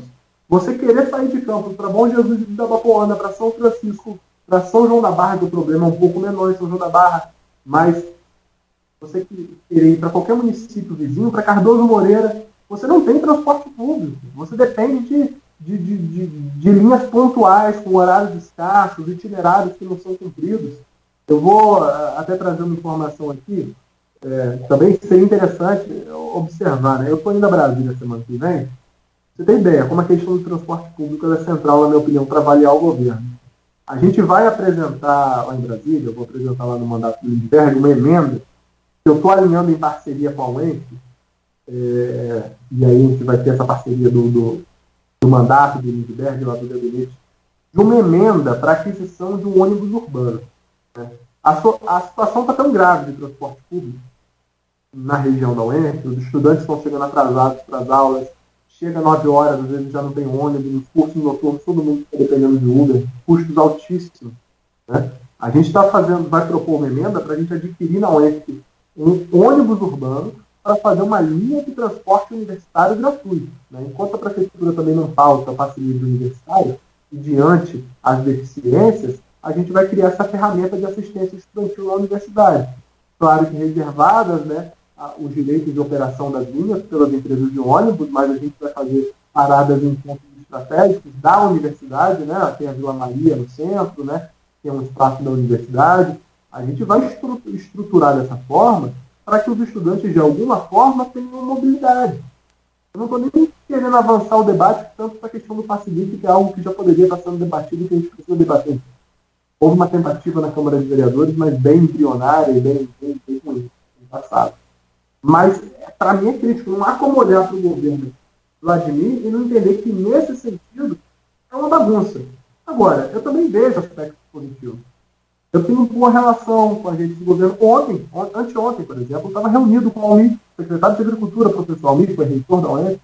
Né? Isso preservado as diferenças. Né? Eu conversava com o Almir, nós já estivemos é, em lados opostos né, na disputa da universidade. Né? Agora, eu reconheço o esforço no sentido né, da redução de muitas táticas. Alinhei com Almir, inclusive, duas emendas que eu vou estar levando a Brasília semana que vem para o Lindbergh também. Uma relacionada a aquisição de três veículos para atender ao PAA, que é um importante programa que o governo Lula retomou, né? o programa de aquisição de alimentos, para a gente colocar alimentos da reforma agrária, da agricultura familiar dentro da merenda escolar, permitindo assim né, a, a, a aquisição desses produtos, a, a, remuneração desses pequenos produtores e alimentação mais saudável para os estudantes da rede pública. Né?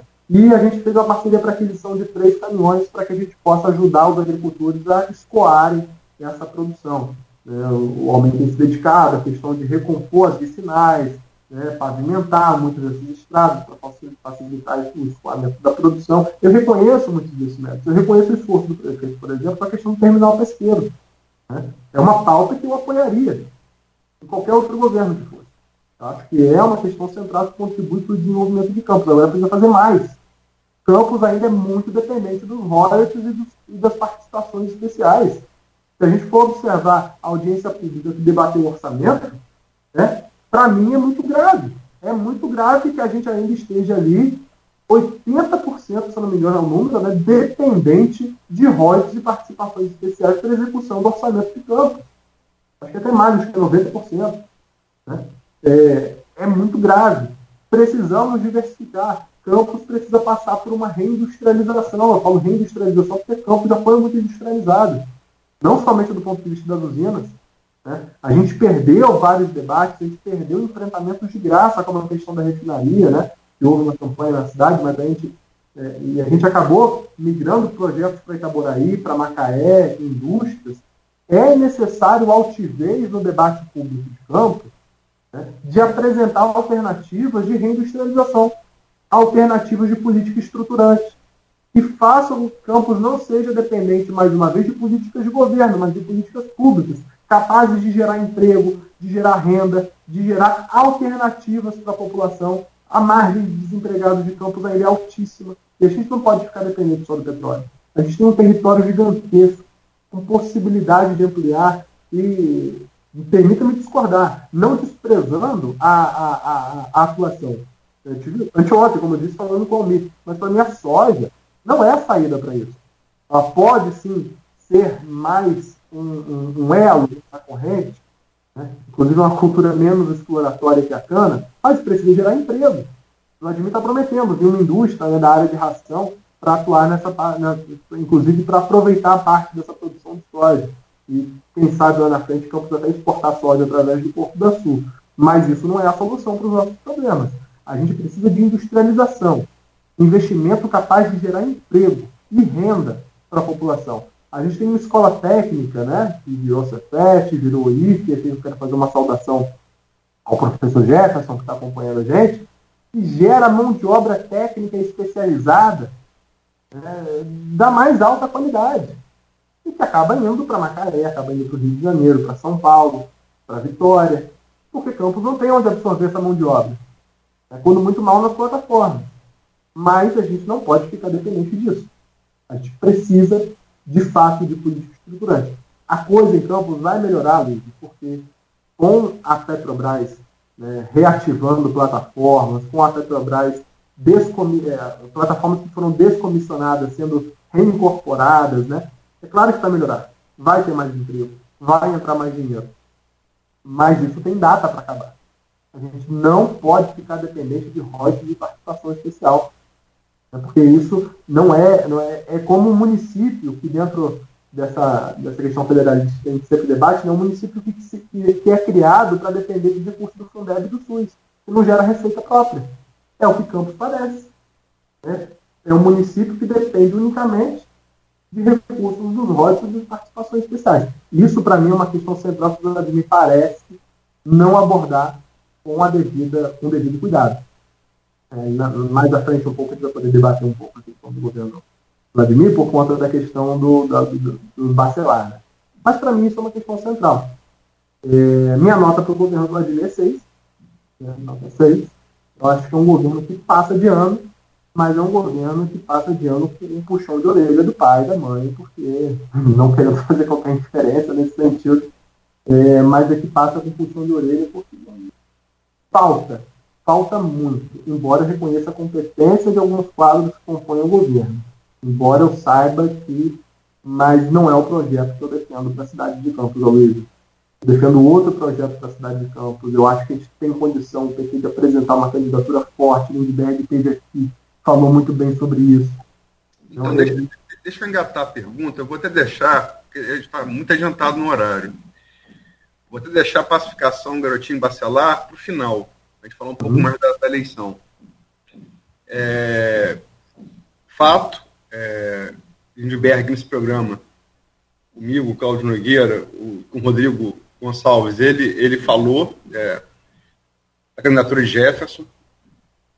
É, eu, enfim, me afastei um pouco e, do trabalho e retornei. Nesse retorno, falei com várias fontes é, e do PT aqui, do PT do, do Rio e tal. É, é, é, é, o que eu escrevi, né? E é, eu não costumo errar em projeção, razoável margem de acerto desde 2016, pelo menos. É, as candidaturas. É, tem o imponderável, né? Que ninguém. O, o avião de Eduardo Campos. Você não, você não controla essas, essas, esses fatos, né? Eleição, tudo pode acontecer, né? Inclusive é, nada. Inclusive nada, Marco Maciel.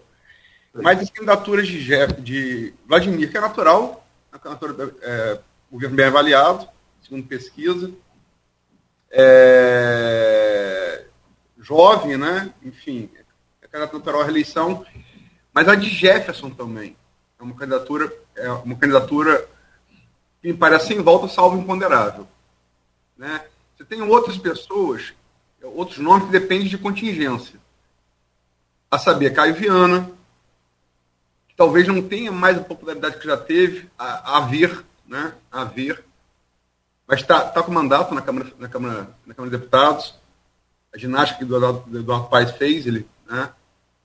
É, temos Tiago Thiago, Thiago Rangel, que não esconde de ninguém essa, essa, essa, essa pretensão. É, e, foi bem votado né, para estadual, muito bem votado, a primeira tentativa dele. Um voto também na área, de, na área dos garotinhos, voto esperado da periferia. Né? É, temos Marquinho Bacelar, presidente da Câmara, irmão de Rodrigo. Se a pacificação azedar, ele pode, se as contingências podem levar esse candidato, a conjuntura, né? Enfim, como é que você vê, Gilberto? É, Luiz, eu tenho, a gente conversou recentemente né, sobre isso. Eu particularmente quero estar muito dedicado, embora eu seja, todo mundo sabe, pré-candidato a vereador, eu quero estar muito dedicado à questão da majoritária. Eu defendo, inclusive, já falei com a Odisseia, nossa presidenta municipal, que a gente deve aprovar é, nas próximas semanas ou no próximo mês né, uma, uma, uma, é, uma resolução defendendo candidatura própria a prefeito na cidade de Campos, embora isso já seja algo muito colocado. O governo Lula, obviamente, traz para o PT em Campos novamente essa maior pujança e capacidade né, de disputa, de lastro, né? embora isso não deva ser unicamente a nossa preocupação, tem que ter muito trabalho de base social né, para a gente conseguir chegar até lá. Mas eu ver, eu quero estar muito dedicado à questão majoritária, porque para mim o PT tem projeto, o PT tem programa, o PT, o modo petista de governar, se a gente for observar o caso de Maricá, é um case de sucesso, de muito sucesso. Né? É, de transporte público, de investimento em saúde, de investimento em educação. Ontem inauguraram em Maricá um centro integrado de educação, que é a coisa mais linda do mundo, coisa avançadíssima.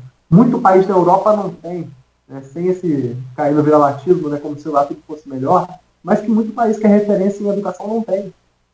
E coisa de primeiro mundo, mas porque Maricá está de competência sobre o governo do PT, né? em coisa que Campos não, não, não teve, de guardar dinheiro do royalties guardar dinheiro das participações especiais, criar um fundo municipal capaz de gerir esses recursos e pensar no amanhã em que não haveriam esses recursos. Então, é um exemplo. Araraquara, outro exemplo de sucesso do PT, né, sobre o, o, nosso prefeito Adinho, um trabalho espetacular, espetacular de investimento em saúde, educação, transporte. É algo assim realmente eu acho que Campos merece a oportunidade né, de realmente ter uma candidatura que proponha esse modo petista de governar. O PT, além tem duas candidaturas colocadas, de excelente qualidade, do Jefferson e da Carla Machado. Da Carla, como você colocou a questão do imponderável, né, há uma questão ainda a se analisar, mas não haja dúvida que ela é, tem um apelo local, há um anseio da população há algum tempo, mas há uma questão a se resolver, se estudar se pode ou não, pelo Jefferson, que é eu não escondo de mim, uma grande admiração. A Lindbergh teve aqui falou da competência, do quadro não somente político, mas do quadro técnico que o Jefferson é, né? capaz de apresentar para a cidade de Campos, levar o debate político. Isso o próprio governo tem é, é, é, se preocupado tem chamado a atenção do governo, tanto do próprio Vladimir quanto dos secretários, que a todo momento que encontram o Jefferson, seguram ele pelo braço e perguntam se ele vai ser candidato ou não. Né? Eu acho que tudo isso demonstra que falta em Campos um quadro capaz de todos os nomes que você citou, Luiz. É claro, respeitando todos eles, mas eu não consigo ver quadros mais qualificados do que o PT é capaz de apresentar né, para a cidade de Campos. O próprio governo Vladimir, que caminha, sem dúvida, né, com força para essa próxima eleição, grande candidato à reeleição, é, a depender de como a pacificação, que é o último tema, vai perdurar, mas eu acredito que a gente consegue promover um grande debate. E que seja quem for o candidato do PT, e eu continuo aqui afirmando a possibilidade da Carla Machado, porque eu acho que não pode ser desprezada em momento algum, ela deve continuar sendo citada como eventual, ainda que hajam questões a serem definidas, mas seja ela ou seja Jefferson, a gente tem condição, a gente tem capacidade de apresentar um projeto político para essa cidade de fato espetacular. Né? Campos precisa de política estruturante. Eu volto a dizer, Campos precisa de alguém que veja a cidade para além da manutenção do poder. Infelizmente, quando a gente faz política em torno de manutenção do poder, toda política de governo toda política vinculada ao governo, toda política personalista. É isso que eu vejo no governo do Vladimir. Toda política de cunho personalista. Se explora ao máximo a imagem do prefeito, vinculada a esses programas que a gente sabe que não são é, autossuficientes. São programas com data de validade. São programas que não são sustentáveis, que não levam em consideração o, o orçamento do município, e aí vamos falar do ponto de vista técnico também. Eu bato muito em quem é tecnocrata, Luiz sabe disso, né? Quem só pensa em número, número, número, número. Mas não é possível desprezar isso também. É, então eu vejo muito o governo Vladimir nesse sentido, né? De tentando já o próximo mandato, é, construindo é, ferramentas que não têm é, que não têm sustentação. a se ver. Mas eu acredito que, o, que a gente vai ser capaz de, pelo PT, apresentar uma candidatura e, repito, aí eu faço o convite, chamo para o debate os companheiros dos outros partidos aliados, né? Então, a, o PT já está na federação, PT, PCdoB e PV, né? mas chamar o PSB, chamar o PSOL para próximo, né? o pessoal que teve na candidatura da Natália, um importante, um importante desempenho aqui na cidade, um desempenho espetacular, Natália, ela é mais do que uma revelação, ela já é uma certeza na cidade de Campos, mas que eu acho que a Natália tem uma grande possibilidade de conquistar uma cadeira na Câmara de Vereadores. Comigo lá, eu ia ficar feliz de fazer uma dobradinha com a Natália. Né? Ia ficar muito feliz. É, eu acho que ela pode, ela pode conquistar, mesmo na dificuldade, eu sei que ela não pretende sair do pessoal, mas mesmo nas dificuldades da nominato do pessoal, ela tem condição fazer uma grande votação e surpreender. Né? E, e chegar lá. É, eu, eu acho que ela ficaria é, muito bem fazendo companhia para o candidato né, do PT, né, na prefeitura, a prefeitura de Campos, e a gente vai agora com o governo Lula poder apresentar uma grande candidatura.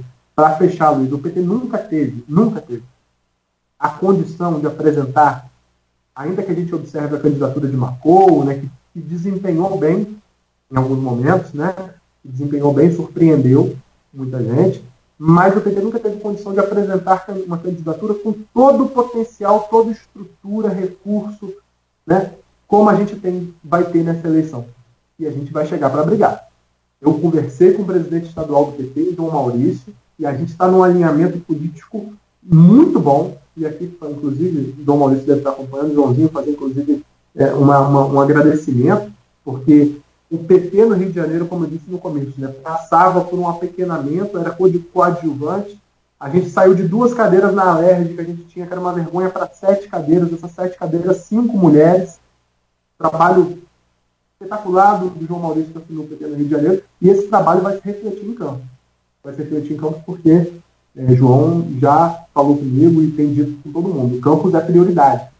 Campos é prioridade nessa discussão eu acredito que a gente vai conseguir desempenhar uma, uma candidatura muito boa. A, o PT está preocupado, amigo, com a questão do nominato, que foi um problema nas últimas eleições.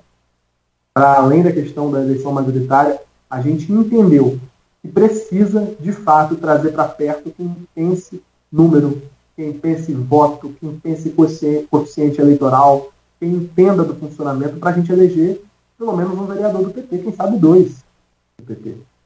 Mas para isso a gente precisa, por isso que a gente dedicou essa tarefa ao professor Luciano D'Angelo, que é alguém mais do que competente, com histórico, que já formou nominatas vencedoras, justamente para a gente apresentar um bom trabalho. Meu amigo Fabinho Siqueira está lá também, que, é que acompanhou já esses processos, está pensando no nominato, está fazendo conversas, buscando atrair é, candidaturas né, que estiveram aí tem muito prestígio em outros partidos, mas que desempenharam bem, e que o PT está aberto. A gente só não vai receber bolsonarista, Luiz. É, isso daí é muito claro. Agora o PT está disposto a conversar, quem foi candidato, quiser se aproximar, quiser procurar o PT, o PT está aberto né, a conversar para que a gente possa, de fato, apresentar uma nominata vencedora, capaz de eleger até dois nomes. Né, então acredito que a gente vai ter um trabalho muito positivo. E uma candidatura própria do PT, né, com alguém como Jefferson, é, quem sabe como a Carla, é, é, capaz de realmente despontar nessa cidade, porque são nomes que dialogam para fora da bolha militante. É, eu não escondo de ninguém o apreço que eu tenho, repito, né? É, eu, eu, eu vejo o Jefferson, o entusiasmo que o Lindbergh coloca em torno dele não é à toa, é, mas eu acredito que essa candidatura própria do PT vai realmente colocar a gente num momento, num outro momento na cidade de Campo. E a gente vai sair e a gente vai voltar para a Câmara pode anotar. A gente volta para a Câmara em 2024. É, você entrou no que eu ia perguntar. Quer dizer, eu sei também que o objetivo do PT é conquistar a representação na Câmara, que já teve. Com Ivete Marim, já teve com Antônio Carlos Angel, teve com a própria Odisseia, com, com o Renatinho Barbosa, enfim, com o Marcão Gomes. É, todos vereadores de, de mandato, mandato destacados, eu acompanhei todos eles, estou ficando, tô ficando velho jornalismo. Eu lembro todos eles e foram to, todos bons parlamentares, com discordâncias aqui e ali, sempre, sempre tem. Mas o PT sempre, sempre foi muito bem representado na Câmara de Campos. Agora, estamos chegando no final do programa, né, bem próximo do horário de fechamento. Como você falou, é, tudo, é, essa eleição municipal a prefeito, que vai puxar, logicamente, né? Vai puxar, sempre puxa as nominatas. Ela tem essa coisa da pacificação. Não há dúvida, não há dúvida que, que o Vladimir é favorito.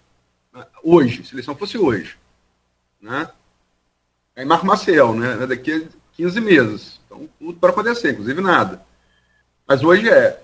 E, e não há dúvida é, que é, a pacificação é um dos eixos de, de, de, dessas definições. Marquinhos Bacelar, por exemplo. Se a pacificação dá, pode ser instado a ser candidato. E aí, um irmão concorrendo, o Rodrigo entraria com muita força aqui. E tem muito poder, presidente da LERJ, né? Enfim, como é que você vê essa pacificação, Gilberto? Ah, isso, isso só para uma coisa, desculpa. Eu não citei a Carla, eu concordo que Carla tem muito capital político. Carla é lembrado já desde 2016 como candidato. Eventual uhum. candidato para Campos. Fez três grandes gestões em da Barra. O quarto governo não foi tão bom, não tão bom assim. É, saiu, é, se elegeu deputado, provando a força que tem. Muito voto em Campos. Inclusive também na periferia. Eu vi umas pesquisas aí de Carla na periferia impressionante. Né, de Campos. Né? Agora, a questão eleitoral, porque é, ela concorreu à reeleição no município limítrofe. Então. Há um entendimento do STF, né, que impede a terceira candidatura, no caso, né, no município é, limítrofe.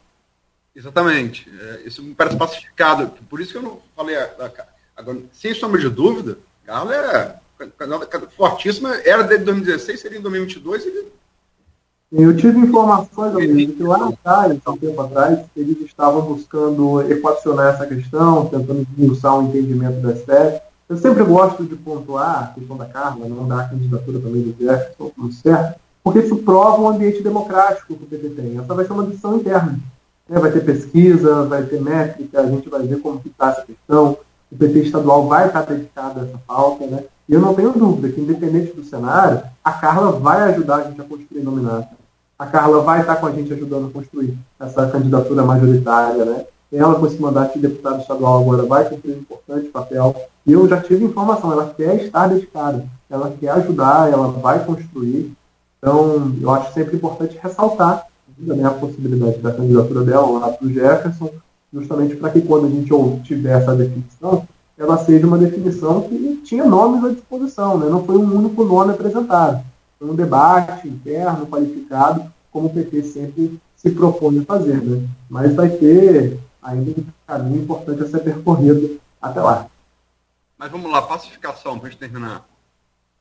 É, eu acho que é até interessante a gente fechar com isso, Luiz, porque para mim vai ser algo determinante, empolgado, é igual House of Cards, né, que a gente fica assistindo, às vezes a gente está dentro, mas eu gosto de ficar de fora, às vezes assistindo só para ver os movimentos que podem criar os plot twists, né, as viradas, as reviravoltas na, na, nessa nossa série da política Goitacá.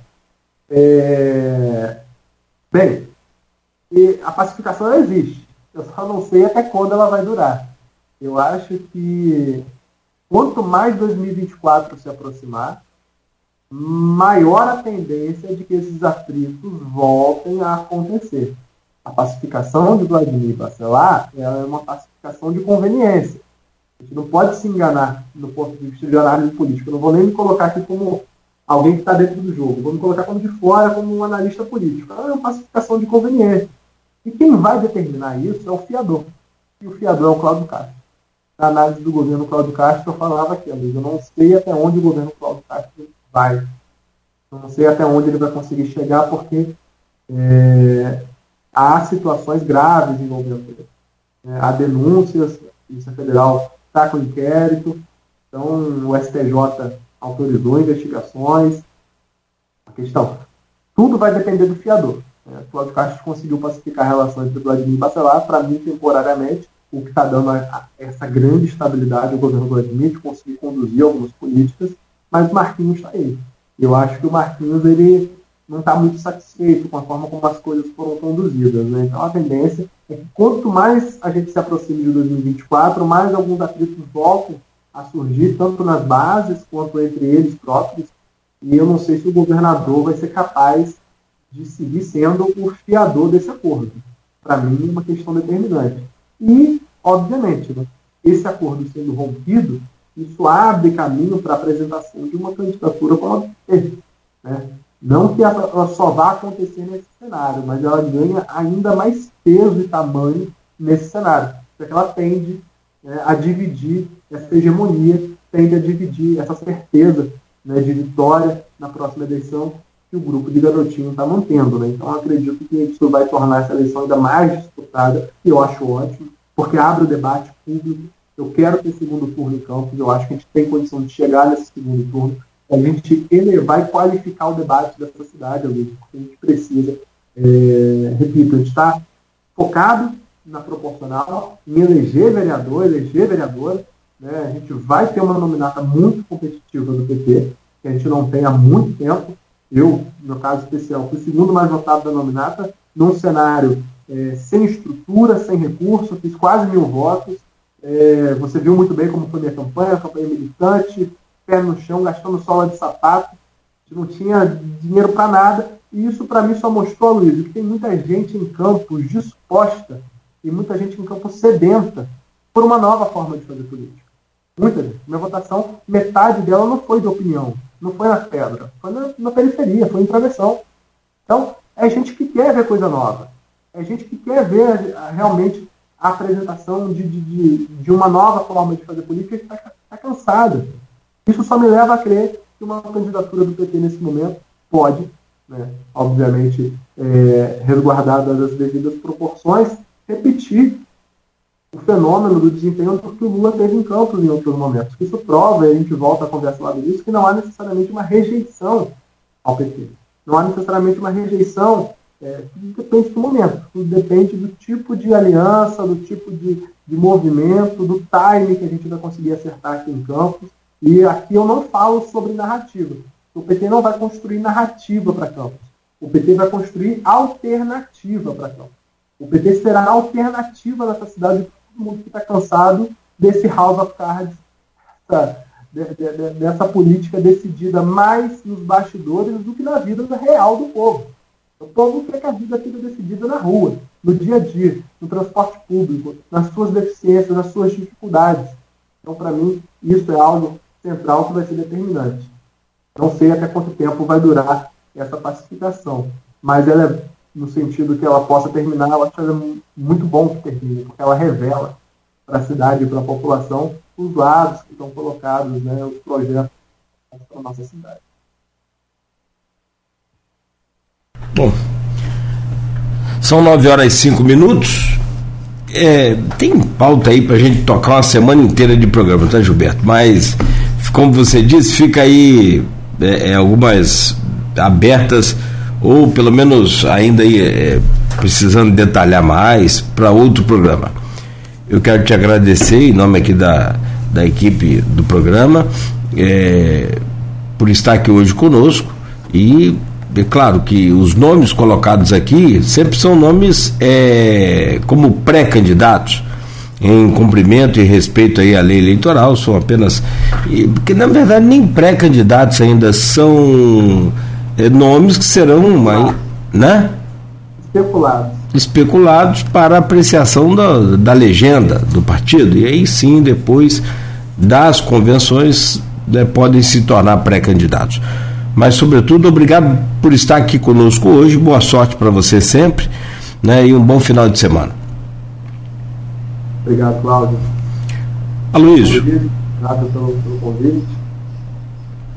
Obrigado a você, Gilberto. É, só registrar que a pergunta da, da, da, sobre a candidatura majoritária do PT, que você reafirmou que vai, vai existir, ela foi feita pelo Gustavo Preço Potência, nosso telespectador pelo streaming. Obrigado pela, pela sugestão. Logicamente, já faria, mas acho que o Gilberto respondeu bem. É, desejar sorte ao Gilberto. Eu acho que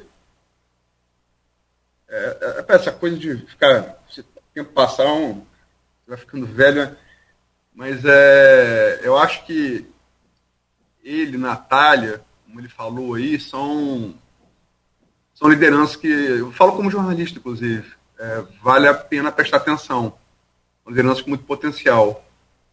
Né? É, eu acho que traz uma renovação salutar e necessária à esquerda de Campos. É isso. Obrigado, Gilberto.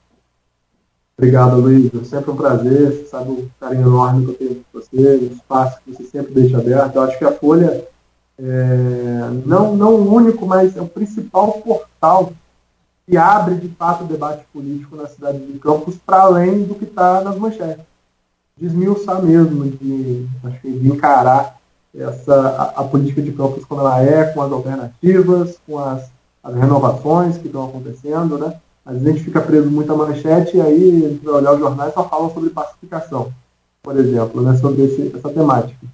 Então, acho que um programa como esse, ele realmente abre o debate e mostra que tem muita política acontecendo na nossa cidade para além, do, além da própria Câmara de Vereadores, né, para além da própria Prefeitura.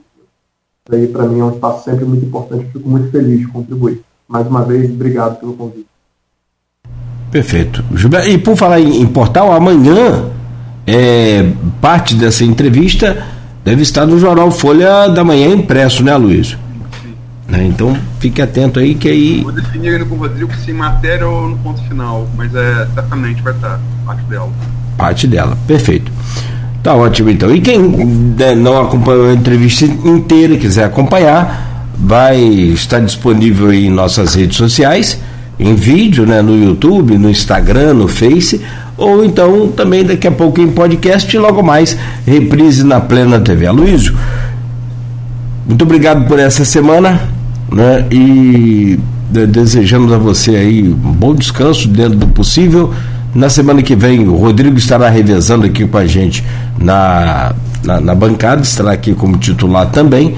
E eu agradeço a você por tudo, um bom final de semana. Fechamos aqui o Folha no Ar de hoje. A todos nosso agradecimento, nosso carinho. Continue ligado aqui na Folha porque vem muita música, sempre recheada aí com informação de qualidade, com o padrão do grupo Folha da Manhã. O Folha no Ar volta segunda no oferecimento de Proteus, Unimed Campos, Laboratório Plínio Bacelar e Vacina Plínio Bacelar.